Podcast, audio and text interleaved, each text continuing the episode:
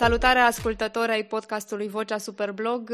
Invitatul de astăzi este Vadim Cușnir, fondator al comunității deja celebre social media în culise, fondator al agenției VIE și al Academiei VIE. De asemenea, juriu în competiția noastră și partener Superblog. Bine ai venit, Vadim! Bine v-am găsit. Mulțumesc mult pentru invitație. Sper foarte mult să prindă bine dialogul nostru tuturor ascultătorilor. Mulțumim și noi, Vadim, că ai acceptat să ni te alături. Cred că avem uh, toți multe de învățat uh, de la tine în ceea ce privește content marketing și influencer marketing și pentru că tocmai uh, le-am lansat superbloggerilor o provocare în cadrul competiției, o să încep totuși prin a te invita să te prezinți. Cine este Vadim Cușnir pentru cei care nu-l cunosc? Totdeauna mi-a fost extrem de greu să răspund la întrebarea asta, pentru că eu mă ocup cu multe proiecte și eu ador rețelele sociale și ador uh, engagementul, comunitățile, interacțiunile, influența.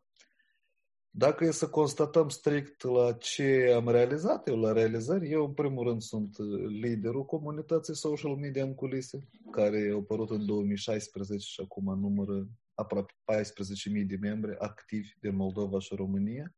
Când zic activ, mă refer la cititori care citesc, comentează, apreciază postările, dezbat anumite subiecte, uneori se mai ceartă.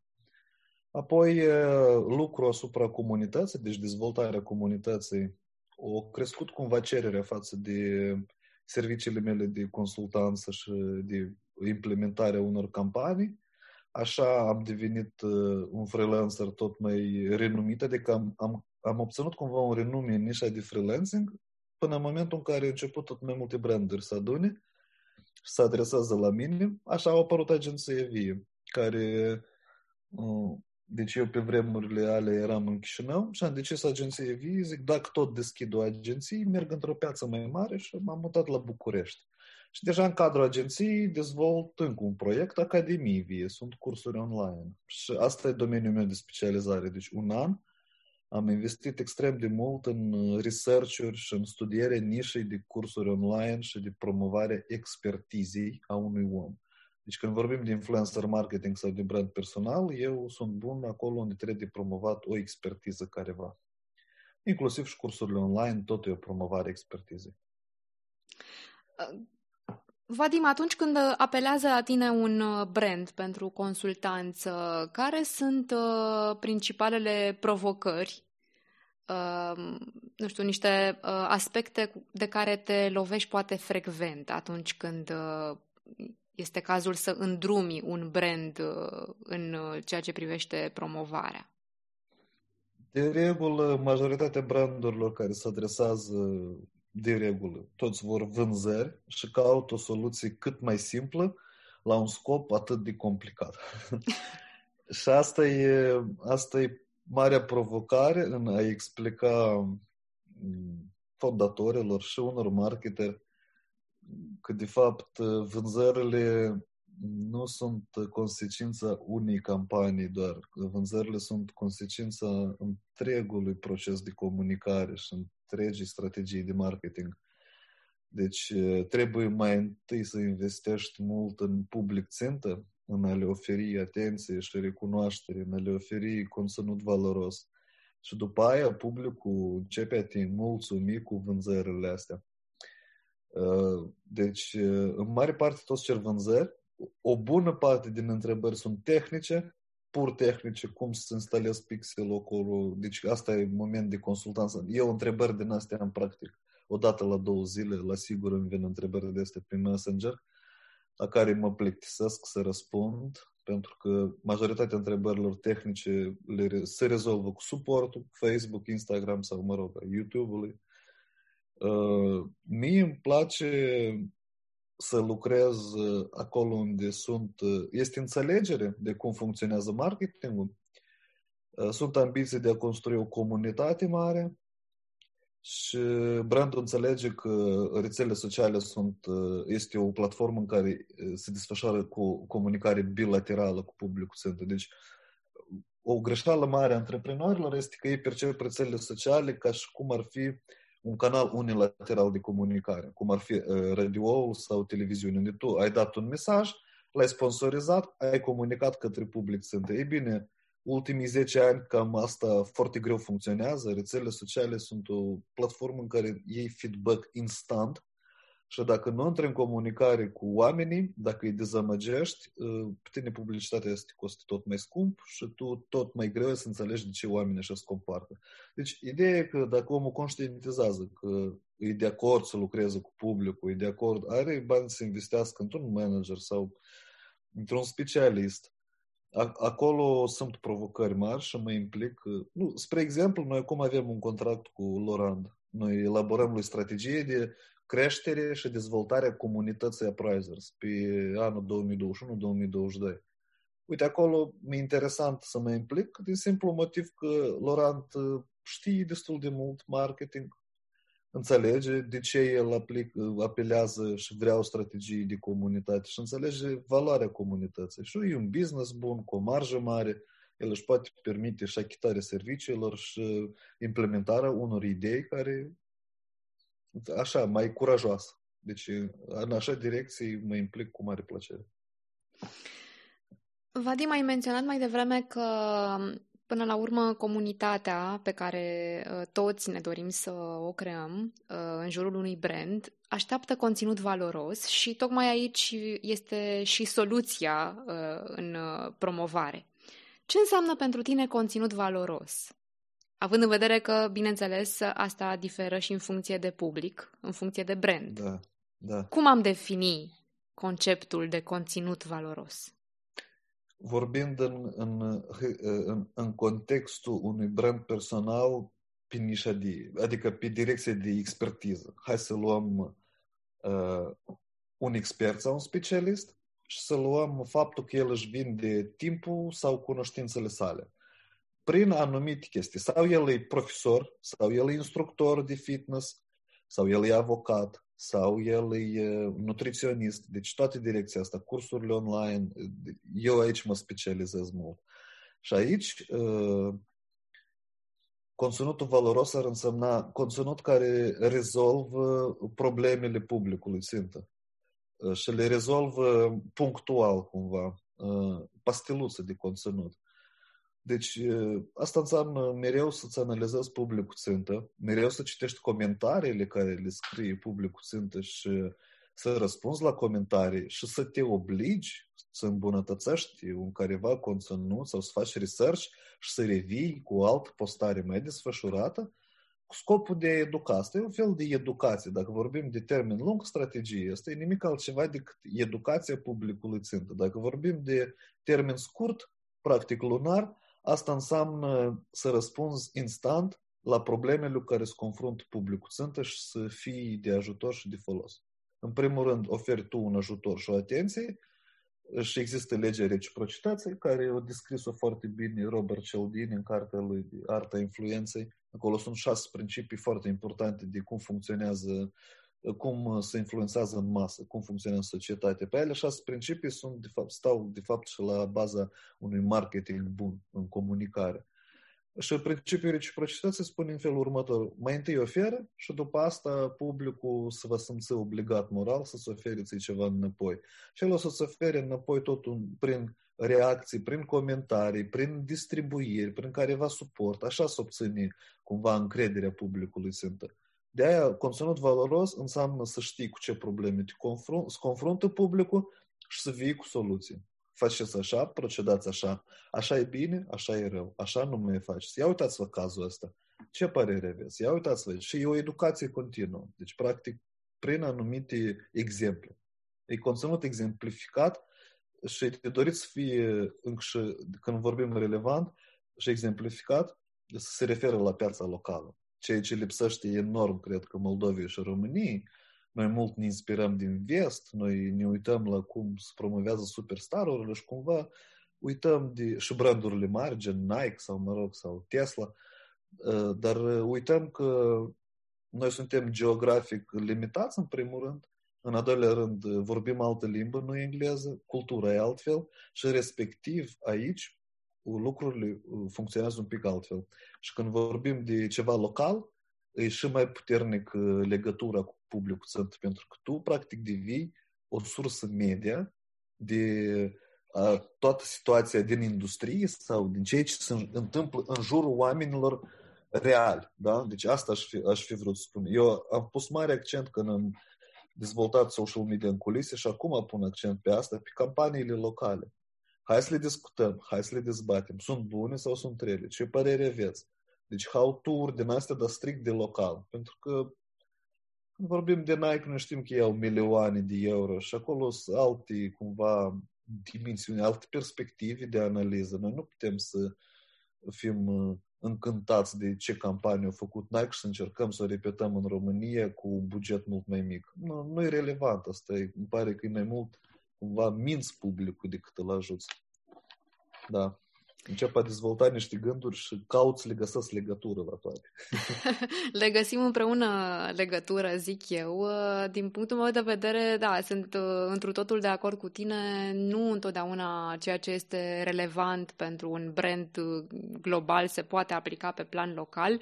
Uh, de aici și celebra zicală, nu cu think globally și act locally. Uh, și până la urmă, eu sunt foarte curioasă, având în vedere această strategie de educare a publicului, care nu poate să fie decât pe termen uh, lung, uh, printr-un efort constant, susținut. Comunicarea nu începe astăzi și se oprește săptămâna viitoare, ci este un uh, proces uh, continuu și bidirecțional, așa cum spuneai. Uh, pentru un brand mic însă care se axează pe a face vânzări, uh, toți vor să facă vânzări, nu? Uh, am campanie, nu știu, de Black Friday, de Crăciun, vreau să vând atâta așa cum. Cum îi convingi, Vadim, de necesitatea acestui proces de educare a publicului? Vorbim de o balanță între brand awareness și call to action, de fapt. Da, am înțeles. Eu nu aș vrea să mă pun în poziția în care vreau să conving toată lumea să facă comunități, din simplu motiv că este un proces destul de greu. E foarte greu să construiești o comunitate, deci necesită extrem de mult timp și resurse. Însă are anumite beneficii care nu le are nicio campanie pe termen scurt. Dacă îți reușești să creezi o comunitate în nișa ta, tu devii automat, îți asociezi numele tău cu toată nișa și cu toată industria. Toți oamenii din grup te cunosc, ca și cum ai fi un specialist în domeniul ăsta. În al doilea rând, tu menții controlul în online asupra feedback-ului publicului sântă și asupra opiniei pieței. Deci tu practic ai un instrument care îți permite să controlezi piața. Ai un reper de control.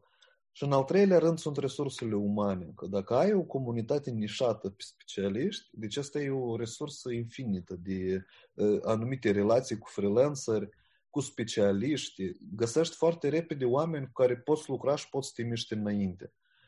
Și da, toate trei lucruri care le-am enumerat, ele nu țin de vânzări pe termen scurt. Dar în timp, dacă dedici comunității un an sau doi în care investești în ea, ea în timp îți simplifică extrem de mult lucrurile, dar extrem de mult. Acum, dacă vorbim de campanii de Black Friday sau de Crăciun, aici totul cred că e mai simplu. Totul se rezumă la o ofertă unică de vânzare bună și un instrument de lidogenerare în rețelele sociale. Pentru că creativitatea e bună, dar tot costă bani. Dacă ne, ne uităm la campania Cat Mobile, adică spoturile alea cu micuțul costă bani ele costă 50, 80, poate 100 de mii de euro producția. Se vede după cum a fost montat, după ce oameni stă. Micuțul cred că tot are o remunerare puternică acolo. Și atunci are rost să investești și așa bani, doar că să știi că vânzările din campania aia tot vin în timp, în timp se popularizează. Dacă e să vorbim de afaceri mici, trebuie o ofertă unică de vânzare clară și un instrument de lead generare. Fie este un landing page, fie asta un quiz, fie asta un lead magnet. Deci eu rețelele sociale pentru afaceri mici l-aș reduce în primul rând până la generare de lead-uri. Atât. Cum nu mai transformat utilizatorul în potențial client și îl ai în baza ta de date, începe a comunica cu el pe baza de date. Prin email marketing, prin SMS-uri, îi aduni într-un grup, mă rog, din nou, poate de făcut și a, asta tot e o posibilitate de a crește comunitatea. Dar ideea e că focusul principal nu trebuie să calculezi vânzările din campaniile tale, dar potențialii clienți. Dar vânzările le calculezi acolo unde lucrează managerul tău și contactează cu potențialii clienți. Pentru că una din cele mai răspândite greșeli, cred că a afacerilor mici în rețele sociale, este așteptarea că acum am lansat campania, mâine am vânzări, sunt bogat. Asta nu, nu se întâmplă deloc. Chiar deloc. Asta e, când vine un, un antreprenor și îmi spune că hai să lansăm o campanie cât mai repede și uite, de mâine să am vânzări și cum nu mă cresc vânzările, eu o să-ți dau ți bani și o să te remunerez cum trebuie, eu înțeleg că el nu înțelege la ce se referă. El percepe greșit instrumentul și eu am un risc extrem de mare să mă bag în colaborarea asta și fie să-mi consumi prea mult timp și nervi, fie să nu fiu remunerat. Adică e instabil un pic, da, viziunea unui astfel de antreprenor. Deci eu rezum tot la lead generare, ți-ai generat lead-urile, așa, atunci te gândești ce să faci cu ei. Îți trebuie manager, îi contactezi singuri și începi a vorbi cu publicul țintă direct și a le vinde prin telefon și prin alte căi. Aici cred că ar avea succesul. Dacă vrei termen scurt, puneți KPI să generezi câte 500-700 de potențial clienți pe lună sau câte 2000, depinde ce bugete ai. Evident că din ei 10, 15%, 20% vor cumpăra. Restul înseamnă că se află într-o altă etapă de conștientizare a problemei pe care o rezolvă produsul tău sau uh, a soluției pe care o oferi tu ca brand. Și respectiv ei au nevoie de mai mult conținut. Și că aici intră în forță content marketing-ul, email marketing-ul, blogging-ul intră în forță. Oamenii care încă nu înțeleg, hai să exemplificăm. Eu mereu dau exemplul ăsta cu salteaua.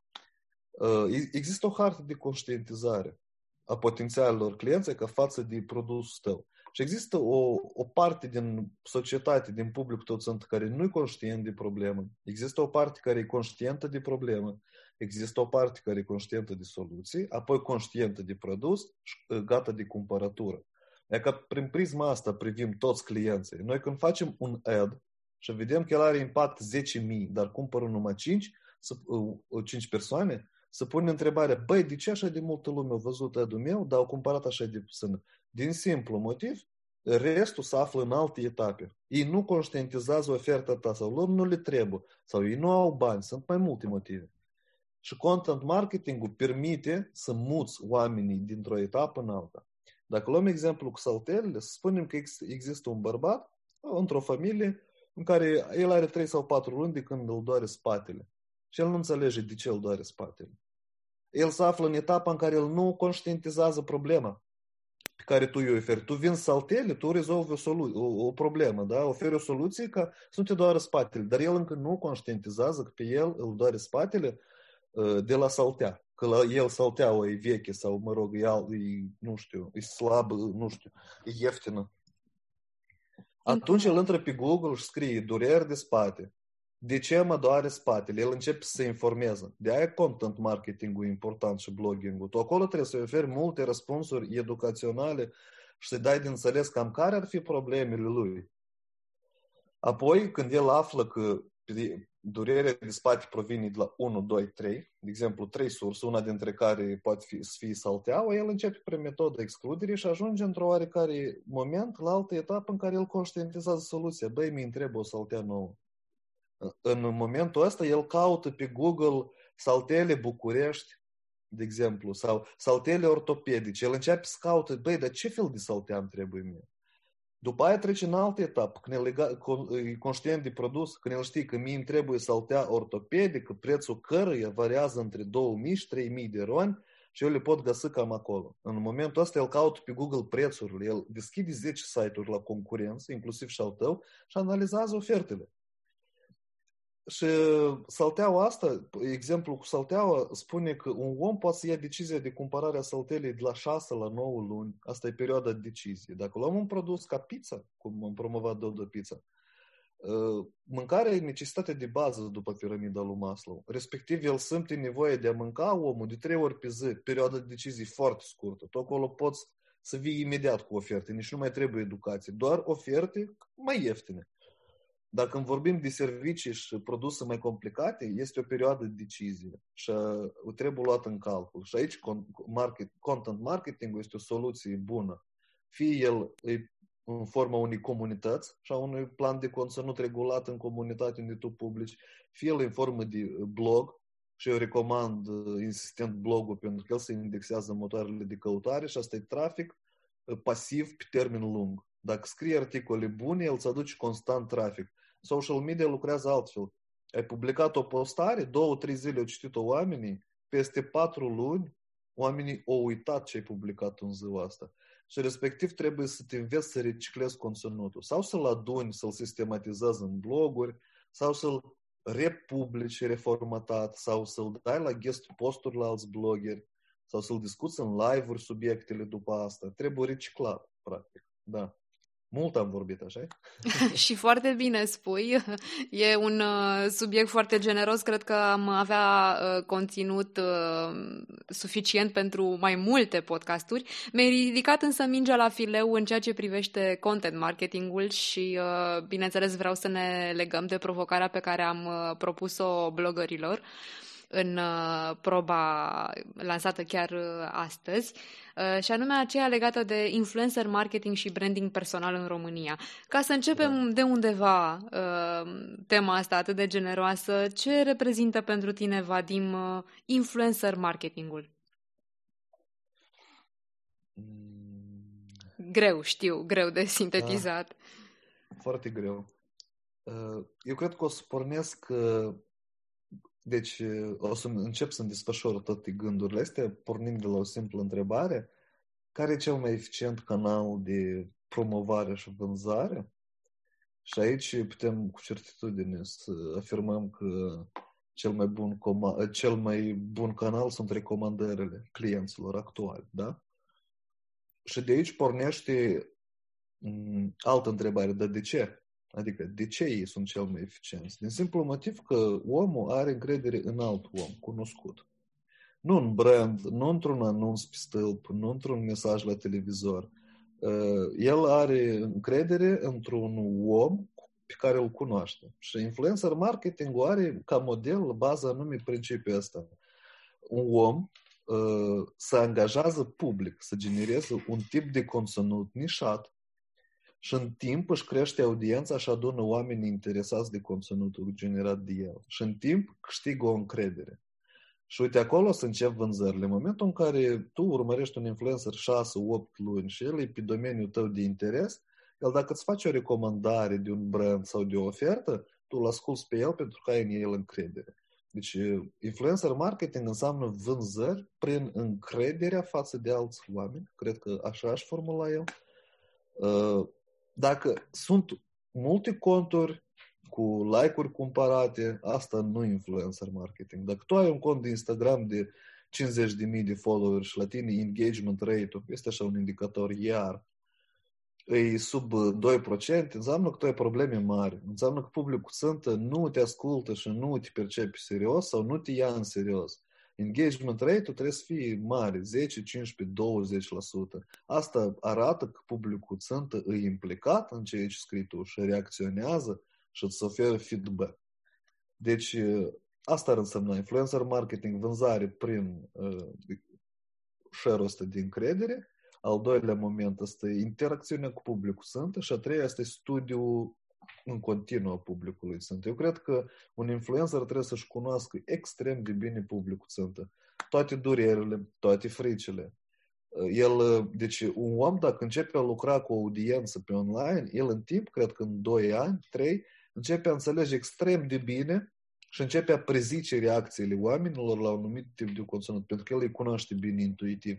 El înțelege că așa tip de postare eu nu vreau să public pentru că risc extrem de mult hate. De unde el asta știe? Pentru că el cunoaște că de regulă publicul țintă reacționează într-un fel la anumite mesaje, în alt fel la alte mesaje.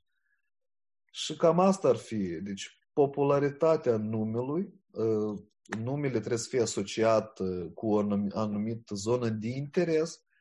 Ă, cu cât e mai largă zona de interes, cu atât e mai mare potențialul de a aduna fani. Evident, când luăm lifestyle-ul sau luăm beauty, frumusețea, evident că e mult mai simplu să aduni acolo numărul de fani mari, dacă faci poză pe Instagram, de exemplu, de beauty destul de interesante, repede aduni audiență.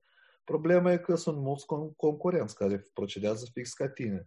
Și de aici, prin metoda excludere, ajungem la faptul că dacă vrei o audiență, dacă vrei o, să fii opinion maker puternic, trebuie să te nișezi pe un segment de oameni și să le satisfaci lor nevoile. Și chiar dacă ai 2-3 mii de oameni, dar ei toți sunt activi și ei toți cu tine comunică, crede-mă, tu poți să vinzi lor și să faci vânzări mult mai mari decât ar vinde un influencer cu 100 de mii public cumpărat. Pentru că la, la tine nivelul de încredere în zona asta de specializare, de nișare, e mult mai mare. Și cred că influencer marketing ar însemna și segmentarea publicului și nișarea pe un anumit segment. Exact.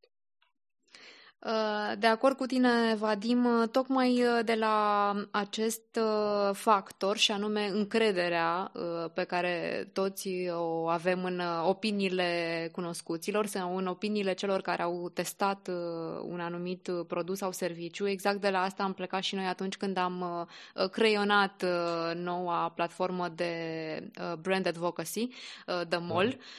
Uh, și pentru că vorbeam de influencing, uh, nu, cred că multe branduri probabil uh, visează la acest uh, aspect pe care l-ai definit tu, de a-și crea o comunitate, de a deveni pe nișa lor un uh, factor major de, de influență, de a inspira încredere. Uh, cum ne alegem uh, influencerii potriviți ca brand? Prin cea mai simplă metodă, cred că, fără a te complica mult, uh, este să testezi, uh, în primul rând, sau să treci, să-ți faci o listă de influencer care ar aduna potențialul publicului tău țintă. După aia să le treci printr-un tool de analiză, să vezi ce public țintă adună, sau să le ceri la toți ofertele, mă rog. Uh, să vezi rata procentuală de public care te interesează pe tine, și statistic vorbind, după cifre cam îți dai seama cu cine trebuie să colaborezi, dar aici nu este o garanție că colaborarea să primească. Deci, și primul lucru care îl recomand eu, mai ales la, la afaceri mici, este să înceapă a testa colaborări, să-și facă un plan cu influencerii de colaborare, de exemplu, lunară. 12 colaborări pe an cu 12 influenceri diferiți și începe a-i testa pe toți până nu dai de unul care ți aduce cele mai bune rezultate. Dacă unul ți aduce rezultate bune, repeți colaborare, găsești o formă de contract cu el de colaborare long term și intri în parteneriat într-un fel. Poți să-l transformi într-un brand ambasador dacă lui o să-i placă ideea. Deci, fii prin teste, doar așa, faci giveaway-uri, faci concursuri, diferite mecanisme de generare a interacțiunilor și la un moment dat vezi cam cine și ce potențial are și cum vinde. Așa descoperi uneori niște influențări care niciodată nu te-ai așteptat că ar putea să vândă și mai ales în așa volume. Da? Deci câteodată faci descoperiri bune. Și este a doua parte. Asta deja e un pic mai complicată, dar este momentul în care te încredințezi unei agenții sau unor oameni cu experiență în domeniul ăsta și ei îți gândesc o campanie și ei au legătură cu mai mulți influencer și știu clar cine și ce reprezintă și cine și ce poate, tu le dai o sumă de bani și ei îți gândesc o campanie. Cam ceva de genul ăsta. Uh, Vadim, nu știu dacă ți s-a întâmplat și ție, dar noi pe parcursul celor 12 uh, ani de când organizăm uh, Superblog am interacționat cu multe branduri și s-a întâmplat uneori să primim și un feedback de genul vreau să mă ajutați să comunic, să mă promovez prin intermediul blogărilor, Uh, pentru că nu mă pricep, nu știu cum se face, e de la sine înțeles asta, dar uneori am sesizat și o oarecare teamă sau reticență în a apela la influenceri. Uh, exact așa cum spuneai, poate potențialul de hate sau faptul că nu ar putea să-și găsească uh, portavocile potrivite, între ghilimele. Uh, cum vezi tu situația asta? Există în orice colaborare probabil plusuri și minusuri, uh, dar cum ai uh, contracara teama asta de a încerca uh, influencer marketingul? În primul rând, dacă vorbim de hate, eu consider așa. Dacă tu ai un produs bun și ești sigur că produsul tău e bun, tu nu ai de ce să te temi de hate. Dacă ți ți frică de hate și dacă tu iei mult hate, asta înseamnă că produsul tău merită hate-ul ăsta. Da? Ori tu undeva ca brand n-ai avut grijă să aduci la cunoștința oamenilor uh, diferență careva să, sau să înlături careva obiecții sau careva uh, din astea prejudicăți, corect spus sau nu? Da. Uh, nu. Da? Poate fi deci, atunci când omul are un careva da. template da, de gândire care trebuie înlăturat, pentru că, da, preconcepții.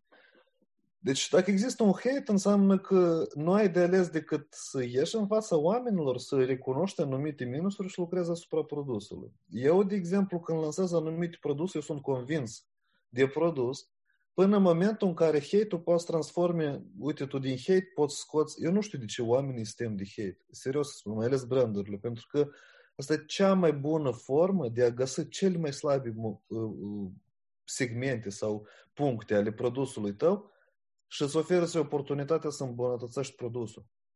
Și tu, în momentul în care îl îmbunătățești, tu devii competitiv în piață, tu poți să, tu, tu, deci îți îmbunătățești extrem de mult perspectivele de a supraviețui în piață. Și eu de hate nu mă tem. Dacă oamenii tare se tem de hate, înseamnă că există ceva la mijloc. Sau ei nu au un client care puternic, sau la ei procesele pe interior sunt problematice, sau produsul e slab, sau uh, exagerează cu prețuri. Sunt multe chestii care poate și-ar merita hate-ul. În acest caz înseamnă că ori brandul nu, nu vrea să lucreze asupra produsului, nu vrea să se complice, ori nu știu, vrea vânzări și atât. Da? Deci asta dacă vorbim doar de hate. Dacă vorbim de frica de a apela la blogger, evident că mai este și latura aia în care uh,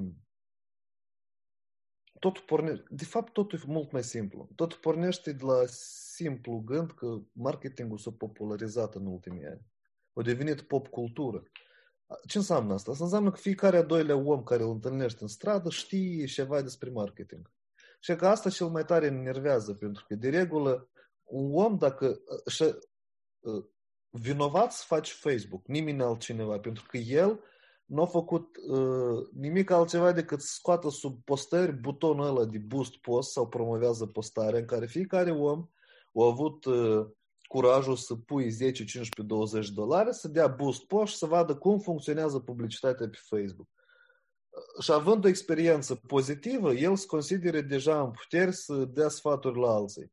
Și uite, de aici pornesc multe discuții în care sunt destul de aberante, care sunt segmentate și nu sunt vizionari pe termen lung și discuțiile astea împiedică și creează alte preconcepții în marketingul online. Și una din preconcepții este frica de blogeri, pentru că bloggerii se asociază cu tot mai multe branduri, pentru că bloggerii nu au valori. Pe de altă parte, când stai cumva să discuți cu un marketer mai mult, un marketer care îți spune, așa, frază, înțelegi că el, de fapt, nu are la bază atât de multe studii de caz personale, cât are la bază părerile colegilor, care tot poate nu sunt bazate pe studii de caz. Și atunci înțelegi că asta e o vorbă în piață, să te temi de blogger. Bloggerul ne îmi pare cel mai potrivit. Influencer marketing îmi pare cel mai eficient canal de promovare acum, pentru că tu practic îți cumperi un creator de conținut. Tu te asociezi cu imaginea unui om care are uh, are o, o, o încredere în fața publicului, sunt el știe să, să-i distreze, el știe să administreze hate acolo, el știe să comunici cu ei. Tu nu trebuie ca brand să investești în a crește. Tu practic cumperi locul un product placement în audiența bloggerului și asta e foarte, mi pare asta, deci uh, o oportunitate bună de a genera vânzări și de a, de a face campanii din astea prin influencer marketing. Din simplu motiv că, practic, îți cumpere angajați la distanță, într-o oarecare măsură, putem așa spune. Contractezi bloggerul, el lucrează cu o audiență care îți aduce să iei bani. Da, e un alt proces, trebuie leacă altfel să lucrezi. Da, lucrez cu oamenii, bloggerii tot au anumite ambiții, păreri, poate uneori trebuie să mai discuți, să mai explici. Uh, și aici eu ca brand m-aș angaja să fac anumite instrucțiuni, video, cursuri, să le dau anumite sugestii de cum se desfășoară campaniile, cum trebuie desfășurate, câte stories-uri trebuie de făcut și tot așa, cum să negociez cu afacerile. În momentul în care începe investi în educație influencerilor, cred că tu și lor le faci un bine și ții un bine. Corect. Dacă privim și din cealaltă perspectivă a creatorilor de conținut, fie blogări sau uh, Instagrameri și așa mai departe, utilizatori de cont Facebook cu impact mare la public, uh, care ar fi o rețetă, să zicem, din punctul tău de vedere, pentru a deveni influencer? Influencer așa, lucru, ca la carte, să zicem. Da, cel mai important lucru, cel mai important care trebuie să-și asumi fiecare începător, este să fie consecvent. Cu părere de rău, eu știu că e greu de imaginat asta, dar tu trebuie să-ți asumi generare constantă de conținut. Și trebuie să înțelegi că influencer nu înseamnă atât popularitate, cât înseamnă lucru mult asupra conținutului. Trebuie să ai sursă din care mereu te inspiri, din care aduni, adaptezi conținutul. Dacă asta vorbim de Instagrameri, ei, deci e un lucru enorm de mare cu sesiuni foto, cu fotografii, trebuie să cauți mereu locuri noi, poză noi să faci. Deci asta e un lucru. Ideea e că dacă pornești lucrul din entuziasm, păi în 2, 3, 5 luni entuziasmul ăsta dispare. Și spune întrebare, ce te motivează pe tine să dai din coate mai departe? Pentru că dacă nu găsești răspuns la întrebarea asta, cel mai probabil că ai să abandonezi dezvoltarea direcției de a deveni influencer. Și primul lucru e să-ți asumi că asta e un proces continuu și un lucru. 3-5 ore uneori și poate să fie și toate 8 ore pe zi. Ca un exemplu, pot să vă aduc de Rita, deci Rita.engleza pe Instagram sau Rita engleză pe TikTok are și fix așa Rita engleză pe YouTube are uh, conturi. E fondatoarea școlii Fantastic English, care am colaborat eu 2 ani. Ea, uh, din 2019, din ianuarie, a făcut un video, 100 cele mai populare cuvinte în limba engleză. Noi l-am publicat pe YouTube și am uitat de el 3 luni. Și când am revenit peste 3 luni la el, am văzut că el are 200 de mii de vizualizări. Și am rămas gură cască. Și de acolo a venit în site-ul Rita trebuie să devină mai constantă în videouri pe YouTube. Și ce a făcut ea? Ea s-a angajat și în fiecare săptămână, în fiecare miercuri, apare câte un video educațional de engleză la ea în cont. Și ea au crescut, uh, audiența are 120 de mii, mă tincă, pe YouTube de fani, 70 uh, de mii pe Instagram undeva și 150 sau 200 de mii de follower pe TikTok. Și el nu a făcut nimic altceva decât să genereze constant săptămânal video pe YouTube și zilnic stories pe TikTok și pe Instagram. Acum, la timp, ei asta îi ocupă 4 zile din 5 zile lucrătoare. Generarea de conținut. Eu au abandonat direcția ei de profesoară de engleză. Ea are o echipă deja din 14-15 profesori și ea nu mai predă engleză. Pentru că eu am devenit creator de conținut. Asta e alt lucru. Deci trebuie mereu și cel mai greu în creare de conținut sunt crizele de creație. Pentru că la un moment dat te confrunți cu gândul că tu deja ai generat tot ce ai putut să generezi, tu ai vorbit despre tot ce ai putut să vorbești și nu mai ai ce spune. Și începe a te demotiva tare. Iată întrebarea, cum depășești și momentul ăla? Deci, consecvență. Trebuie să fii consecvent. Și al doilea lucru, cred că dacă tot vorbim, este analiza constantă a publicului țântă.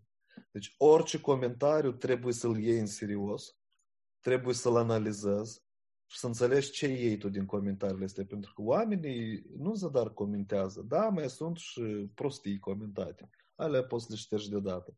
Dar ideea e că e mult feedback. Oamenii oferă mult feedback și dacă vrei să crești, trebuie să asculți ceea ce îți spun să-i fanii. Asta e cea mai simplă metodă. Chiar dacă, și aici apare chestia, până unde ești gata să mergi tu și să calci din viziunile tale ca să satisfaci nevoile publicului țântă. ne amintim de cazul cu Ilie Vlog, Ilie's Vlog, da? care mânca cactus, practic, pentru a aduna audiență. El avea așa provocări din astea. Uh, sau uh, bea apă din bultacă, mă rog, asta tot pentru a distra publicul. Eu, pe de o parte, ca specialist, înțeleg că asta e conținut distractiv. Oamenii vor show. Evident că el o să adune mult uh, vizualizări. Pe de altă parte, nu fiecare creator de conținut își poate permite așa atitudine. Și aici apare prima limită. Până unde ești gata tu să mergi și unde ești gata să te oprești ca limită de audiență. Că cu cât mai mare audiență vrei, cu părere de rău, cu atât mai mari și mai provocatoare acțiuni de PR trebuie să faci. Trebuie să-ți asumi. Deci mergem deja în zona aia de can-can. Dacă vorbim de audiență de peste 3-400 de mii de abonați. Și care este răspunsul tău la întrebarea asta, Vadim? Până unde ar trebui să meargă un influencer ca să facă, așa, să obțină niște cifre impresionante? Eu sunt pragmatic eu sunt foarte pragmatic și mi îmi place și PR-ul, mi îmi place și PR-ul politic, analizez. Deci marketingul în general este despre analiza nevoilor publicului țintă și satisfacerea nevoilor prin oferte comerciale. Nimic altceva. Și comunicare constantă a unor beneficii. Eu sunt gata, dacă mi-aș pune o provocare, eu aș merge să distrez publicul tare, până la, poate chiar și prank mi-aș permite. Sau poate nu mi-aș permite. Nu știu. nu știu. Vezi că eu am ales alt cale. Eu am ales o cale în care nu vreau o audiență largă. Mie nu trebuie 200 de mii de fani să mă cunoască, pentru că eu încă nu știu pentru ce mie mi-ar trebui popularitatea asta. Eu am ales să mă segmentez pe un domeniu de specializare și să devin popular într-o nișă. E că marketing online, specialiștii de acolo, mulți mă cunosc, da? Totuși 14.000 de oameni, asta e o audiență mare deja, care cât de cât mă cunoaște. Și ce aș vrea eu, practic, să fac, în momentul în care nu dispui încă, practic, de nicio resursă și niciun public, mai bine să te nișezi și un an, doi să crești într-o nișă tare. După aia îți pui întrebarea, vrei mai mult? Păi, la ce ești gata să mergi și cam Uh, ce trebuie să faci. Pentru că, într-o oarecare măsură, să ai și suportul comunității deja, ca un public de bază.